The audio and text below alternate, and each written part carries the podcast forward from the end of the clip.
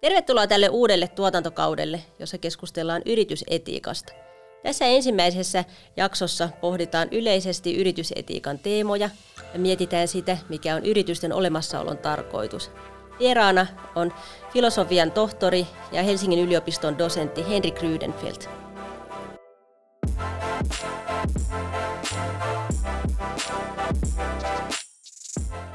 Henrik, sä oot suositun Etiikka.fi-sivuston vastaava toimittaja. Etiikka.fi on siitä kiva sivusto, että siellä käsitellään etiikan teemoja tosi semmoisella kansantajuisella ja sitten ajankohtaisella tavalla. Niin voiko sä kertoa vähän lisää, että mikä tämän, tämän tota sivuston tausta ja tarkoitus on niin kuin alun perin? Mistä se on syntynyt? Etiikka.fi syntyi oikeastaan voisi sanoa tutkimuksen ja opetuksen sivutuotteena, mikä ei tietysti tarkoita sitä, että se on sitä huonompi juttu. Ähm, mulla oli joskus silloin vuonna 2014 sellainen ajatus, että meillä Suomessa käydään aika vähän sellaista tutkijoiden keskinäistä keskustelua, varsinkin monialaista keskustelua etiikasta ja varsin vähän myös sellaista kansantajusta keskustelua etiikasta, jos katsoo vaikka ihan vaikka sanomalehtiä, mitä siellä puhutaan niistä aiheista. Ja totesin silloin, että olisi ihan hyvä koota – lähdin siis liikkeelle sitten kokoisin omia kurssimateriaaleja, joita minulla oli syntynyt vuosien aikana esimerkiksi median etiikasta ja viestinnän etiikasta opettaessa. Ja aloin kirjoittaa sinne sellaisia vähän ajankohtaisiin teemoihin – liittyviä huomioita. Ja kutsun tietysti muita tutkijoita mukaan, joita on tietysti kiitettävästi sinne myös tullutkin. Ja, ja siellä on aika paljon blogikirjoituksia hyvin, hyvin monilta tutkijoilta, jotka edustaa todella monia eri aloja. Se sivuston idea ei koskaan ollut se, että se jatkuvasti julkaisee jotain. Siellä varmaan viimeiset blogipäivitykset nyt on, on monia viikkoja, eikä kuukauden ikäisiä. Ideana on se, että nyt täytyy sanoa – koko ajan jotain uutta, vaan pikemminkin se, että silloin kun tulee jotain sanottavaa, tulee jotakin, joku uusi tilanne ja joku tutkijayhteisössä haluaa ottaa siihen kantaa etiikan näkökulmasta, niin silloin pystyy käyttämään sitä kanavaa hyväkseen. Ja olen pyrkinyt omassa toimitustyössä siihen tietysti, että, että se on niin kuin mahdollisimman kansantajusta. Ainahan näitä aiheita ei ole hirveän helppo lyhyessä mitassa ja, ja kansantajusti käsitellä, mutta, mutta idea on se, että, että se pystyisi tavoittamaan mahdollisimman paljon yleisöä ymmärrettävällä tavalla. Joskus vähän sen kustannuksella, ettei käydä kaikkia tieteissä tyypillisiä erittelyjä ja, ja pohdintoja läpi, vaan mennään ehkä vähän suoremmin ja suoraviivaisemmin asiaan, kuin tutkijoilla monesti on tapana. Joo, mutta se on tosi tärkeää, koska tämä eettinen keskustelu tavalla tai toisella koskee kaikkia ihmisiä, niin se on tärkeää, että se tuodaan kaikkien ihmisten lähelle sillä että niin kuin miten e-, eettisiä teemoja voidaan käsitellä tai miten ne tuodaan niin kuin tähän, tähän päivään ja niihin konkreettisiin asioihin, mikä on tässä meidän arjessa mukana. Ja tuosta tota, oikeastaan tuli mieleen toi, tota, että niinku, ehkä terminen etiikka saattaa olla välillä vähän hämmentävä. Että, ja musta tuntuu, että monet ihmiset käyttää sitä vähän niinku erilaisilla tavoilla. Että, että ehkä ihmisille sana etiikka ei aina tarkoita ihan samaa. Niin, niin mitä, tota, mitä sä ajattelet, kun sä puhut etiikasta, niin miten sä määrittelet sen? Etiikalla on varmaan vaikea antaa sellaista määritelmää, joka olisi kaikkien edes niin tutkijayhteisössä hyväksymää. Mutta se, miten minä sen ajattelen, etiikka tietysti liittyy hyvän ja pahan oikean ja väärän kysymyksiin. Se on niin kuin se ydin siinä asiassa. Mutta on, onko se sitten, mitä se etiikka oikeastaan sitten tekee, jos ajatellaan, että se on jotakin tekemistä jollakin lailla. Kyllä mä että etiikka on yleensä näiden kysymysten pohdiskelua, ö, oman tutkimukseni, oman tieteen filosofisen ja, ja metaetiikan, etiikan tutkimuksen pohjalta olen yleensä väittänyt, että etiikka voisi olla jopa tiedettä, siis tieteellistä tutkimusta siitä, mikä on oikein ja väärin, mikä on hyvää ja pahaa. Mutta tietysti tämä on sellainen ehdotus, mitä kaikki ei voi suoraan, suoraan hyväksyä, vaan se on pitkän tuota, argumentaation tulos ja, ja tämmöinen jatkuva debatti, että mitä se etiikka on luonteeltaan esimerkiksi filosofian alana. Ai näin insinööriä. Mua kyllä viehättäisi kovasti se ajatus, että voitaisiin tieteellisesti osoittaa, että joku asia on hyvä ja joku toinen on paha, mutta voisiko se oikeasti olla mahdollista? No, minun mielestä siinä samassa mielessä kuin mitä tahansa me voidaan tieteellisesti osoittaa, koskahan me ei olla, meillähän ei ole semmoista skooppia maailmaa, jolla me, se on totuuskooppia, niin kuin joskus on sanonut, joka vain kertoo meille totuuksia siitä, miten maailma on, vaan meidän tutkimus tietysti perustuu aina johonkin ennakko-oletuksiin siitä, että millä tavalla me saadaan asioita selville.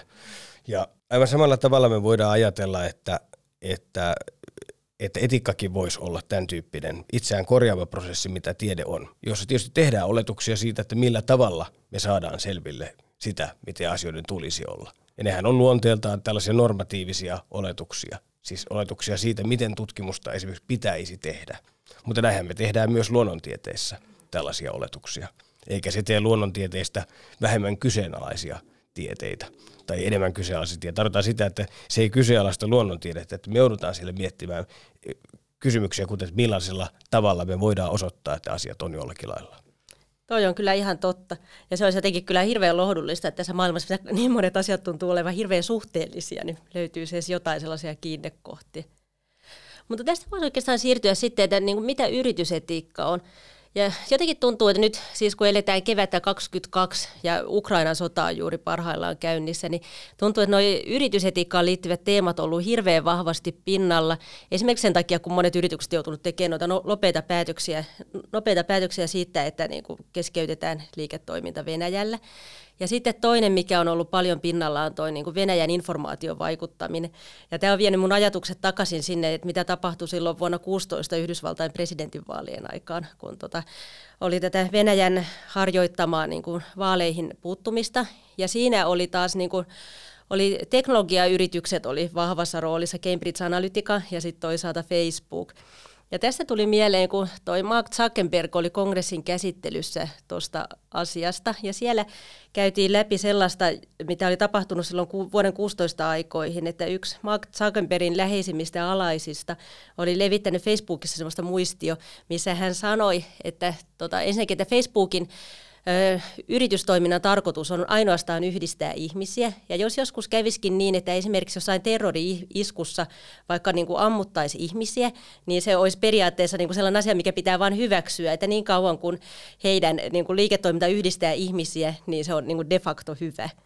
Niin oikeastaan niin tämä pohjustus, niin minua kiinnostaisi tietää, että mitä sä siitä ajattelet, että niin kuin, onko tämä validi perustelu, onko se oikeasti eettistä, että jos on määritelty päämäärä tällä tavalla, niin voi, voiko näin ajatella? Tuo on aika kärkevä esimerkki ja siinä mielessä just hyvä eli tämmöiseen keskusteluun. Jos aloittaisi, että vähän niin kuin menee pari askelta taaksepäin ja miettii just se informaatiovaikuttamisen kysymystä. Se Cambridge Analyticahan oli varmasti vain tällainen jäävuoren huippu. Se oli se, mikä tuli, tuli ikään kuin mediaan, mediaan näkyville. Me ei tiedetä, meidän on aika vaikea arvioida missä määrin, millä tavalla sen yrityksen toiminta loppujen lopuksi niihin vaaleihin vaikutti tai kykeni kykeni vaikuttamaan. Mutta jos katsoo sitten niin kuin Venäjän informaatiovaikuttamista, sitä tilannetta, missä me ollaan niin kuin tällä hetkellä, ja, ja niin kuin nyt meidän ilmeisesti ja varsinkin tänään tehtyjen NATO- tai ilmaistujen NATO-kantojen pohjalta voitaisiin kuvitella, että nyt oltaisiin Venäjän informaatiovaikuttamisen kohteena. Kyllä tässä kohtaa piirtyy semmoinen kuva siitä informaatiovaikuttamisesta, että se on vielä aika – alkeellista ja vanhanaikaista verrattuna siihen Cambridge Analytican tapaukseen esimerkiksi. Eli se, mitä täällä tarkoitan, on se, että, että nyt ainakin näyttää. Mehän ei tietenkään tiedetä, mitä seuraavat viikot ja kuukaudet tuo tullessaan. Nyt ja jos se on nyt, hienovarasta, niin huomattaisiko me sitä, se on informaation vaikuttamista? Ehkä me sillä tavalla huomattaisiin kuitenkin se, että sitä informaatiota, sitä jotenkin, jotenkin niin kuin sieltä suunnasta tulevaa informaatiota olisi enemmän liikenteessä, tai se tulisi niin kuin meidän käsimme niin kuin monella eri tavalla, joka on kuitenkin jossakin kohtaa olisi havaittavissa. Et niin kuin se Cambridge Analyticankin tapauksessa, niin kyllähän se sisältö, mitä sitten jaettiin, ne vaalimainokset esimerkiksi, mitä kohdennettiin ihmisiin, tai, tai tietyt mediasisällöt, mitä kohdistettiin tietyille ihmisille, niin olihan ne kuitenkin näiden ihmisten havaittavissa. Toki meistä kukaan ei ole koko Suomi esimerkiksi. Enhän minä tiedä, mitä sinun Facebook- tai twiittivirrassasi näkyy. Mutta nyt ainakin sen, sen niin kuin osittain ihan anekdotaalisen evidenssin pohjalta, mitä meillä tällä hetkellä on käytettävissä, näyttää sitä, että se informaatiovaikuttaminen on vielä on ollut Venäjällä aika alkeellista. Mahdollisesti sen resurssit on jouduttu kääntämään voimakkaasti niin sanotusti sisämarkkinoille, jolloin, jolloin meillä ei niin kuin tässä meillä on jouduttu semmoisen niin kuin voimakkaan informaatiovaikuttamisen kohteeksi ainakaan tässä kohtaa. Ja, ja se on hyvin ilmeistä, että mikä informaatio näyttäisi tulevan. Sanotaan semmoiset yksinkertainen esimerkki Twitter-tilit, josta tuota, jossa selvästikin jaetaan tällä hetkellä tällaista niin kuin Venäjän, ää, Venäjän informaatiota, Venäjän myöteistä informaatiota. Ne on sellaisia, joita on nyt sitten niin kuin perustettu, niille ei ole edes henkilöiden nimiä, ne, ei oikein, ne on hyvin helposti erotettavissa tämmöiseksi. Totta kai sillä voi olla myös ää, myös niin kuin näkymättömämpää, hienovaraisempaa vaikuttamista. Mutta se iso ero niin kuin siihen Cambridge Analyticaan ja tämän hetken Venäjän vaikuttamisen näyttäisi kuitenkin siltä, että, että siinä, siinä Venäjän vaikuttaminen perustuu nyt niin kuin ainakin sillä miten se Suomessa näkyy, aika vanhaan malliin. Ja myös ehkä Venäjällä sisäpuolellakin se perustuu vanhaan malliin, eli siihen, että levitetään itselle myönteistä informaatiota. Ihan julkisesti erilaisiin mediakanaviin. Tuutetaan sitä ulos ja pyritään sillä tavalla vaikuttamaan ihmisiin. Ja sitten taas toisaalta esimerkiksi salakuunnellaan puhelimia – ja, ja ihmisten, mahdollisesti ihmisten keskusteluja eri viestintäpalveluissa. Ja nämä on niin kuin kaikki tällaisia tosi perinteisiä niin kuin KGB-ajan ajan lähtökohtia, siis sitä, mitä on tehty 50-luvulla, sitä, mitä on tehty ennen 50-lukua, ihan, ihan näitä samoja tapoja, eli työnnetään informaatiota ulos ja, ja sitten salakuunnellaan tai seurataan ihmisiä tällä tavalla. Siellä ei näytä olevan tällä hetkellä kovin sofistikoitunutta tapaa datan, ihmisten toiminnasta kertyvän datan pohjalta päätellä, kenelle niitä viestejä tarkemmin kannattaisi kohdistaa. Onko se sitten niin, että Venäjällä ei ole sitä osaamista, että siihen tarvitaan Cambridge Analytican kaltaisia niin kuin toimijoita? Venäjällä varmaan on jonkinkin verran sitä osaamista, mutta nyt se ei näytä olevan ainakaan kovin suuressa käytössä. Ja Joo. voi tietysti olla, että se osaaminen on semmoisilla toimijoilla siellä, jotka ei nyt sitä syystä tai toisesta käytä tähän, tähän tarkoitukseen. Tai sitä, sitä osaamista säästellään nyt johonkin – isompaan projektiin, joka voisi olla joku tiettyihin vaaleihin vaikuttaminen esimerkiksi. Mutta se Cambridge Analytican, siis mehän ei tiedetä, oliko se nyt iso juttu, itse tämä Cambridge Analytica, mutta se oli kuitenkin jäävuoren huippu siitä ilmiöstä, että mitä se tämmöinen datapohjainen mm. vaikuttaminen voi olla. Eli, eli otetaan erilaisten, niin kuin, erilaisten ihmisten kertynyttä dataa, päätellään siitä hyvin nopeasti, kenelle kannattaa osoittaa millaisia viestejä, ja sitten osoitetaan niitä viestejä juuri näille henkilöille. No nyt näyttää siltä, että tämmöistä ei kuitenkaan niin kuin Venäjän informaatiovaikuttaminen ainakaan Suomessa olisi. Mutta tästä, tämä on tietysti vasta arvelu. Mehän ei voida tätä tietää. Hyvä kysymys on tietysti se, että saadaanko koskaan niin. tietää. No mitä sitten tulee siihen, siihen ajatukseen siitä, että kun, kun yrityksen tarkoitus oli yhdistää ihmisiä, Facebookin tarkoitus mm. on yhdistää ihmisiä ja, ja silloin niin kuin, heitä ei voi syyttää siitä, jos joku toimii tietyllä tavalla tai että vaikka, vaikka tapahtuisi joku aivan järkyttävä teko, se seurauksena se ei olisi ikään kuin heidän vika, koska heidän agendansa on tämä. Se, se on tietysti hyvin monimutkainen kysymys, että, että miten, miten meidän kannattaisi ylipäätään tuommoiseen ajatukseen suhtautua. Voiko yritys päättää, että koska sen toiminnan tarkoitus on tietty, niin se tarkoitus pyhittää keinot? No ei varmastikaan. Ja myöskään yritys ei varmasti voi päättää, että kun se on päättänyt tietyn tarkoituksen itselleen, niin se on sitten hyväksyttävissä yleisesti. Mitäpä jos minä ottaisin, perustaisin yrityksen, jonka päämäärä on jotakin aivan kauheaa, terrorismi, kansanmurha, jotain niin. tällaista näin. Olisiko tämä, että kun me kerran päätettiin tällainen tarkoitus tälle meidän yritykselle, niin Mutta, miksi, miksi, meitä, miksi meitä tästä voi syyttää, että nyt sitten tapahtuu asioita? Mutta tuossa on mun mielestä se ero nyt tähän keissiin, että sehän oli yksi perustelu kanssa, että minkä takia Cambridge Analytica ajatteli toimineensa oikein, koska he ei tehnyt mitään laitonta. Jos sä perustaisit terrorismiyrityksen, niin silloin se olisi selkeästi laitonta. Et onko se sitten niin, että vaan sellaiset asiat, jotka on laittomia, on väärin? Vai voidaanko sanoa, että joku on väärin ihan vaikka sitä ei ole niin määritelty laissa. Niin, no se, se on, totta kai asiat on väärin, vaikka niitä ei laissa ole, ole kielletty. Ö, monet hyvin keskeiset väärät teot, mitä me esimerkiksi ihmissuhteissamme voidaan, mihin voidaan syyllistyä, niin nehän ei ole sellaisia, mitkä on laissa, mm. laissa kielletty. Ei, ei toisen ihmisen pettämistä monellakaan tavalla ole laissa kielletty. Ja siitä huolimatta se on äärimmäisen väärin, tai, tai ainakin monessa tapauksessa on todella väärin. Ää, tuo kysymys siitä, että no voiko sitten sanoa niin kuin näin, että, että koska se yritys on, on ikään kuin toiminut lain mukaan, niin se toimii, toimii oikein. No sitten se menee ehkä vähän toiselle tasolle, eikö vaan? Se menee, se menee sille tasolle, että ikään kuin kaikki, kaikki siis tämmöisen legalismiajatukseen, että kaikki on oikein, jos, jos ö, sitä ei laissa ole, ole, tai kaikki on sallittu, jos sitä laissa ei ole erikseen kielletty. Ja se, ja se on tietysti ongelmallinen ajatus. Niin, mutta sitten kun tota noin, Zuckerberg oli siellä käsittelyssä, niin hän sanoi, että tota, tämä ei, ei se, niinku se Bosworthin kanta ei edustanut hänen niin kuin, näkemystään, ja, mutta sitten Bosworth opponoi tähän, että niin kuin Zuckerberg ei koskaan tehnyt selväksi sitä, että tämmöistä ajattelua ei hyväksytä, että hän ei olisi esittänyt sellaista ajattelua, jos, jos hän olisi tiennyt, että sitä ei hyväksytä. Niin mitä mieltä sä sitten on tästä vastuujaosta siellä niin kuin Facebookin sisällä, että mikä sitten on Zuckerbergin vastuu siitä, että hänen alaisensa ehkä esittää sitä tämmöistä niin kuin vapaa-ajattelua tai jotain, mikä on niin kuin eettisesti väärin? Niin, onhan se selvää tietysti, että jotainhan silloin on mennyt pieleen monella tavalla, että jos, jos tällainen ajatus on tullut jollekin läheiselle alaiselle ää, ja se ei ollenkaan vastaa toimitusjohtajan omaa ajattelua, niin, niin miten näin on ylipäätään päässyt käymään? Voidaan, voidaan kysyä sitä. Tietysti silloin puhutaan puhutaan paljon siitä niin organisaation toiminnasta ylipäätään, että millä tavalla, kyllä se kuulostaa ainakin siltä, että asioita ei ole ajateltu loppuun asti. Niin. Että ei sitä eettistä vastuuta ole silloin pohdittu, että kenelle se kuuluu ja millä tavalla. Jos, jos tällainen henkilö on voinut niin kuin lähtökohtaisesti olla sitä mieltä, että, että tämä sopii siihen, miten me tästä asiasta – niin, ollaan ajateltu. Itse asiassa Zuckerberg perusteli sitä sananvapaudella, että pitää olla oikeus sanoa, esittää erilaisia mielipiteitä. Että onhan sekin tavallaan ihan, ihan niin kuin validi peruste toisaalta. Niin tarkoittaa, alaisen, alaisen niin. mielipide oli, oli niin kuin sananvapauden piirissä. Niin.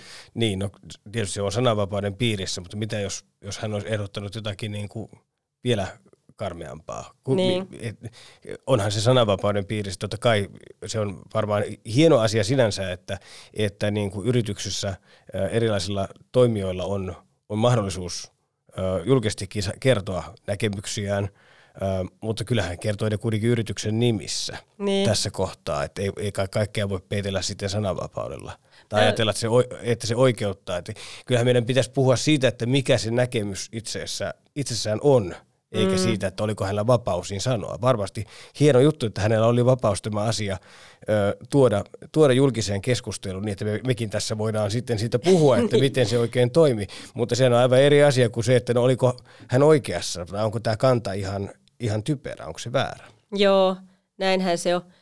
Että tota, mä oon itse sitä aika paljon pohtinut, että kun Koforellakin on nykyään jo tuhat ihmistä töissä, ja sitten yleensäkin niin kuin yrityksissä niin kuin, muodostaa niin kuin ne yrityksen arvot, ja sitten kuitenkin niin kuin yritys on organisaatio, joka koostuu esimerkiksi tuhannesta ihmisestä, joilla on kaikilla omat arvonsa ja arvomaailmansa. Että pystyykö, onko se yleensä mahdollistakaan, että niin kuin kaikille saataisiin sellainen yhtenäinen arvomaailma, että kun toimitaan niin kuin yrityksenä, niin meillä olisi tämä niin kuin samat arvot, mitkä kaikki jotenkin jakaisi.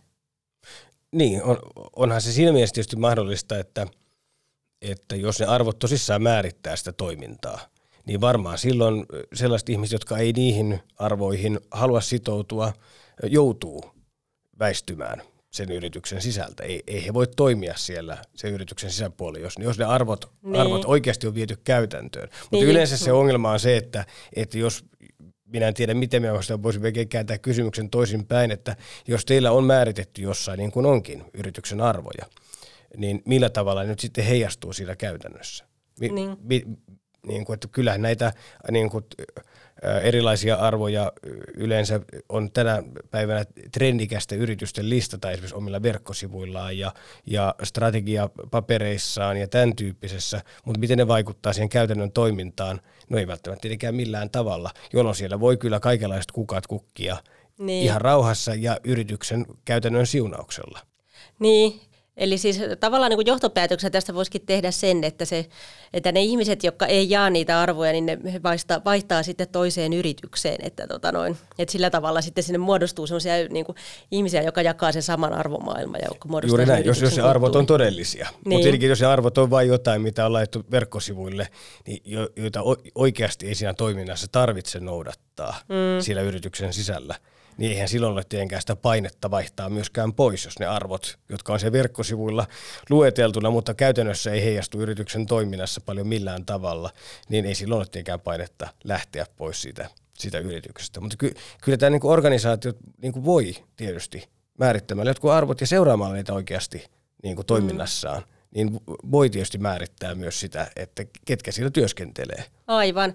Joo, ja tämähän nyt tavallaan kyllä sitten selkeyttää totakin, kun pohtii sitä Facebook-esimerkkiä, että siellä oli kyse just siitä, että ne arvot ei niin kuin näkynyt siellä oikeassa toiminnassa, koska tuohon tuommoiseen puheeseen ei riittävän pontevasti puututtu. Juuri näin. Kyllä se organisaatio sisällä selvästi oli joku tällainen ongelma, että ylipäätään jollekin oli voinut muodostaa tällainen käsitys. Niin, että jos, tällä se, ker- jos, se kerran, jos se kerran ei ollut kuitenkaan Facebookin arvojen mukainen käsitys, niin. aika keskeisessä asiassa. Nimenomaan.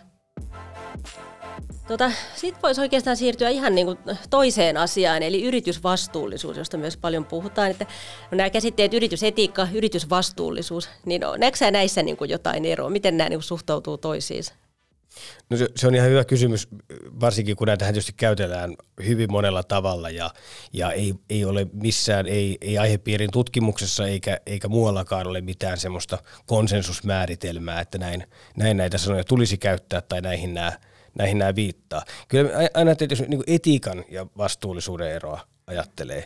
Että jos etiikka on niin sen, sen tarkastelu, että mikä on oikein ja väärin, mikä on hyvää ja pahaa, ää, jos etiikka on sitten sellaista, että nämä eettiset näkemykset voidaan viedä jonnekin käytäntöön, niin kyllä se eroaa tietysti vastuullisuudesta monella tavalla. Se on ihan siis kiinnostava kysymys, jota en tiedä, että on tutkittu ainakaan tarpeeksi vielä, että miten tämä vastuullisuuden käsite syntyi tämmöiseksi etiikan vähän niin kuin rinnakkaissanaksi, joka lähti yleistymään – me tiedetään mm. kyllä sitä, siitä historiasta jonkinkin verran, mutta että mikä, mikä on se syy, miksi yritykset puhuu mieluummin tällä hetkellä vastuullisuudesta kuin etiikasta, niin on ihan, ihan hyvä tällainen vähän niin kuin diskurssianalyysin kysymys, miksi on haluttu kääntää keskustelu etiikan sijasta vastuullisuuteen. Siinä on varmasti monia tekijöitä, se kuulostaa ehkä vähemmän jotenkin vaikealta, mutta siinä on varmasti myös liikettä taloudellisia liiketoiminnallisia syitä, miksi on haluttu alkaa puhua tällä tavalla. Eli jotenkin se vastuullisuuden perushahmotushan on se, että yrityksen pitää toimia, siis tehdä se, se liiketoimintansa, toteuttaa se jollakin lailla vastuullisesti. Ja sitten, niin, eli tämä vastuullisuus jollakin lailla rajaa sitä, mitä voi tehdä, tai tuottaa jotakin lisävaatimuksia sille, millä tavalla – asiat tehdään. Ja silloin se tietysti lähestyy sitä etiikan kysymystä, että mi, mi, miten, sanotaan, että jos yritys toimii ja se, sillä on oma liiketoiminta, niin, niin eettinen harkinta tietysti rajaa sitä, että millä tavalla se on, on sallittua mm. tehdä vaikkapa voittoa liiketaloudellista tulosta. Ja vastuullisuus kytkeytyy kyllä tähän kysymykseen, mutta se on jossakin määrin oma keskustelunsa, joka on lähtenyt niin kuin erkaneen siitä etiikan – etiikan peruskysymyksistä muuttunut tämmöiseksi äm, ikään kuin osaksi, semmoiseksi osaksi yritysten niin kuin puheen partta itsestään ja toimintaa, jo, jolla on, on jo oma, oma roolinsa, joka on etiikasta jossakin määrin riippumaton. Kaikkein selkeimmillähän se näkyy siinä, että – että vastuullisuudestahan on tullut myös niin kuin itsessään liiketoimintaa, eli nyt myydään mm. vastuullisuutta, mm. erilaisia raportteja, myydään arvioita, vastuullisuusbrändiarvioita, tämän mm. tyyppisiä ää, tuotteita niin. yrityksille. Niin, vastuullisuuskonsultointia, eikä, mutta harvemmin tehdään etiikkakonsultointia. Niin, eikä, eikä siinä nyt lähdetä käsittääkseni yleensä kuitenkaan siitä päästä, että mikä on oikein ja väärin, vaan lähdetään arvioimaan sitä, että, että niin kuin miltä asiat näyttäytyy. Mm. Mutta tota, sitten ehkä niinku vielä vaikeampaan kysymykseen, että tota, mikä sun mielestä on yrityksen olemassaolon tarkoitus? Ja mä voisin pohjustaa tätä sillä että kun osakeyhtiölaissa sanotaan, että yrityksen olemassaolon tarkoitus on tuottaa voittoa niin osakkeenomistajille tai omistajille ylipäänsä, niin tota, onko tämä sun mielestä niinku riittävä määritelmä ja miten, se niinku, miten sä niinku etiikan asiantuntijana tämän asian näet, että niinku, Pitäisikö sitä lakia esimerkiksi muuttaa? Niin, tämä on niin kuin pitkä keskustelu, mitä, mitä meillä Suomessa varsinkin on käyty, jos tämä on se tarkoitus, niin, niin ikään kuin se, eikö nämä eettiset kysymykset jollakin lailla kuulu muualle kuin siihen liiketoimintaan? Niin, jollakin, kuuluuko? Niin, no, no tietenkin on, on selvää, selvää että, että ei kuulu. Siis eihän näitä voi erotella toisistaan. Ei siellä laissa sanota, että yrityksen on tarkoitus tuottaa voittoa keinolla millä hyvänsä. Mm. Ää, jos minä perustaisin sen palkkamurhia tarjoavan yrityksen, ja tässä nyt jälleen kerran tämä on hyvin äärimmäinen esimerkki, kun se on myös laissa selkeästi väärin, mutta tuota, ää, niin enhän minä voi sanoa, että kun tässä oli tarkoitus tehdä voittoa, ja osakeyhtiölaki nyt vain niin kuin mukaan meidän piti tehdä näitä palkkamurhia. siis. Ja, to, ja toinen, toinen aspekti, mikä tähän liittyy, on se, että ei sillä laissa sanota, että on velvollisuus tehdä voittoa. Eihän, ei, ei yritystä voida panna vankilaan, jos ei teekään voittoa.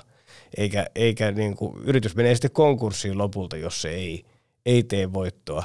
Ää, ei, ei kukaan joudu siitä syytteeseen, ellei nyt ole kähveltänyt siellä rahaa tai toiminut jotenkin niin kuin muuten vastuuttomalla tavalla osakkeenomistajien suhteen. Niin. Ää, siitä, että yritys ei tee voittoa. Se kieltäytyy jostakin semmoista liiketoiminnasta, joka on väärin, joka on eettisesti arvioituna väärin. Eli velvollisuudeksi sitä tarkoitusta ei, ei voi. Niin voi eikö ne ole sun mielestä sama asia, kun sitten taas toisaalta ajattelisin, että jos on esimerkiksi osakeyhtiö, joka sitten päättääkin yhtäkkiä, että rupeakin kaiken tota, noin liikevoittonsa lahjoittaa vaan Ukrainan pakolaisille, niin tota, onko se sitten, onko, olisiko heillä kuitenkin sitten velvollisuus mieluummin tulouttaa se niille osakkeenomistajille?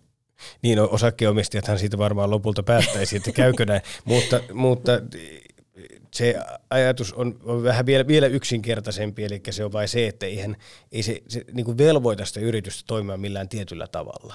Ja, ja yrityksen ei ole myöskään velvollisuus maksimoida voittoja. Mm. Että onhan hyvin monta tilannetta, jossa, jossa onneksi te, tehdään niin, että, että tämä kyllä maksimoisi voiton, mutta se on kuitenkin niin monella tavalla väärin että siihen toimintaan ei lähdetä, vaikka se on laissa kiellettyä. Kyllä tällaisia kuitenkin onneksi niin kuin liiketoiminnassa tulee näitä tällaisia ratkaisuja vastaan, joita ihmiset oikeasti tekee myös. Eli ei sitä voi, sitä voi pitää sillä tavalla velvollisuus, se ei ole moraalinen velvollisuus, eikä se ole myöskään juridinen velvollisuus, kun ei se osakeyhtiö joudu siitä niin kuin ongelmiin. Ei se joudu vankilaan, vaan se pikemminkin sille voi käydä sitten niin, että se ajautuu konkurssiin loppujen lopuksi, jos se ei, ei tuo, tuota voittoa. Ja se, sehän tämän kaiken taustalla on, idean, niin kuin tämän tarkoituksen tuottaa voittoa taustallahan on, on joku tällainen siis perusajatus, että me ollaan niin kuin yhteiskuntana annettu äm, oikeus ja mahdollisuus ihmisille liiketoimintaan, joka tuottaa voittoa. Ää, ajatuksena se, että se tuottaa yhteiskunnalle myös yhtä aikaa hyvää. Niin, eli se, että me ollaan annettu sille niin kuin se lupa tehdä voittoa, niin siinä onko siinä niin kuin piilo-oletuksena, että se on myöskin hyödyllinen yhteiskunnalle sitten jollain muilla tavoilla tai no, sidosryhmille? Näin, näin, sen, näin sen täytyy olla, koska ja eihän, eihän tietysti voittoa tuottava yritys on hyödyllinen mm. ainakin niin kuin taloudellisessa mielessä. Se tuottaa toimeliaisuutta, työpaikkoja, verotuloja ja niin päin pois, jolloin yhteiskunta pärjää sitä myöten paremmin. Sen takia siellä on tämä ajatus ajatustarkoituksesta tuottaa voittoa. Mutta se ei ole lupa tehdä mitä tahansa se voiton tavoittelemiseksi. Ja nämä asiat on tietysti niin kuin, niin kuin pidettävä hyvin tiukasti erillään toisistaan. Meillä on siis olemassa se tällainen niin kuin Milton Friedmanin klassisesti esittämä ajatus siitä niin kuin vastuullisuudesta yrityksissä, että yritysten tarkoitus on tuottaa voittoa, yrityksen koko idea on tuottaa vain sitä voittoa, mutta, mutta tietysti sitä pitää myös säädellä sitä tapaa, Mm. Ja se, se siirtyy silloin lainsäätäjälle se tapa niin kuin pakottaa yritykset jollakin lailla vastuullisuuteen, ra- rakentaa se kehikko, toiminnan kehikko, ne rajat sille toiminnalle, että millä tavoin sitä voittoa ei sovi tavoitella. No tässä on nyt sitten aina se, se ongelma, että kun lainsäädäntö ei kaikkia eettisiä kulmia voi tuntea, eikä varmaan tulisikaan tuntea, kaikkea eettisesti väärää ei ehkä, ehkä tuota niin, niin voi laissa – kieltääkään, eikä tulisikaan kieltää, niin, niin silloin kyllä yrityksissä tähän jää sellainen iso harmaa alue välille. Niin jonne se yritysetiikan pitäisi nyt ainakin vähintäänkin pureutua. Joo, nimenomaan. Siis näin mä oon kuullut sanottavankin jossain, että, tota, että toi, niin kuin, siinä mihin niin kuin, toi juridiikka loppuu, niin etiikka alkaisi niin kuin siitä kohtaa. Jaksaa tämän ajatuksen? No kyllä jossakin määrin. Ja tietysti voisi ajatella näin, että, siis, että juridiikan ja lainsäädännön tarkoitus on kuitenkin kodifioida – jollakin lailla kirjoittaa kiveen semmoisia perustavia ajatuksia, siitä, niin kuin eettisiä ajatuksia, perustavia ajatuksia siitä, mikä on oikein ja mikä on väärin monesta eri näkökulmasta, ei vain yksilön näkökulmasta, vaan myös niin kuin koko yhteiskunnan skaalan näkökulmasta. Et kyllä, kyllä tämä näin, näin tietysti on. Se lopettaa olemasta niin siinä vaiheessa, jos juridiikka ei vastaa enää etiikkaa ollenkaan. Niin jos on ristiriidassa. Niin, ne lähtee ristiriitaan, jos on niin, että me ei voida eettisten näkökohtien perusteella enää korjata meidän lainsäädäntöä. Jos olisi mielettä semmoisessa valtiossa, jossa me niin kuin, niin kuin selkeästi koettaisiin joku asia vääräksi tai oikeaksi, mutta meidän lainsäädäntö ei vastaa sitä ja nämä ei heijastelisi toisiaan mitenkään. Näiden välillä on semmoinen niin kuin, niin kuin kuilu, jota ei, ei pystyisi ylittämään. Niin. Ja näinhän tietysti jossakin yhteiskunnissa onkin, Niinpä. Äh, mutta meillä ei näin ole me, me, me voidaan ajatella, että, että juridiikan ja etiikan niin kuin että niillä on tällainen yhteys, niillä on tämmöinen niin kuin selkeä rajapinta, jolla voi, voi sanoa vähän tähän tyyliin, että, että etiikka alkaa siitä, mihin juridiikka loppuu, mutta ei tietenkään niin, etteikö se etiikka pitäisi koko ajan vaikuttaa siihen, että mitä se lainsäädäntö nyt pitää sisällään. Niinpä, eli onko se niin, että se juridiikka on vähän niin kuin alisteinen sille etiikalle?